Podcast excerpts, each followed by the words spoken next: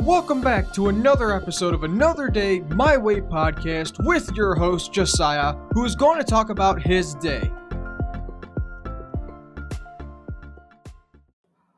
On Friday, I was running errands with my cousin and uncle before we got the paint and other materials to paint both rooms.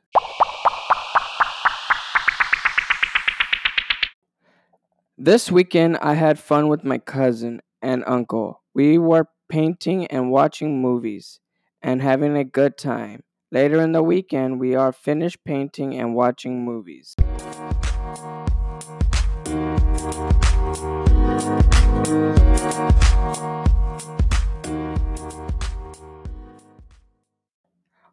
On Monday, I'm going to check the mailbox and see what we got. And I might go to the gym to work out to get in shape.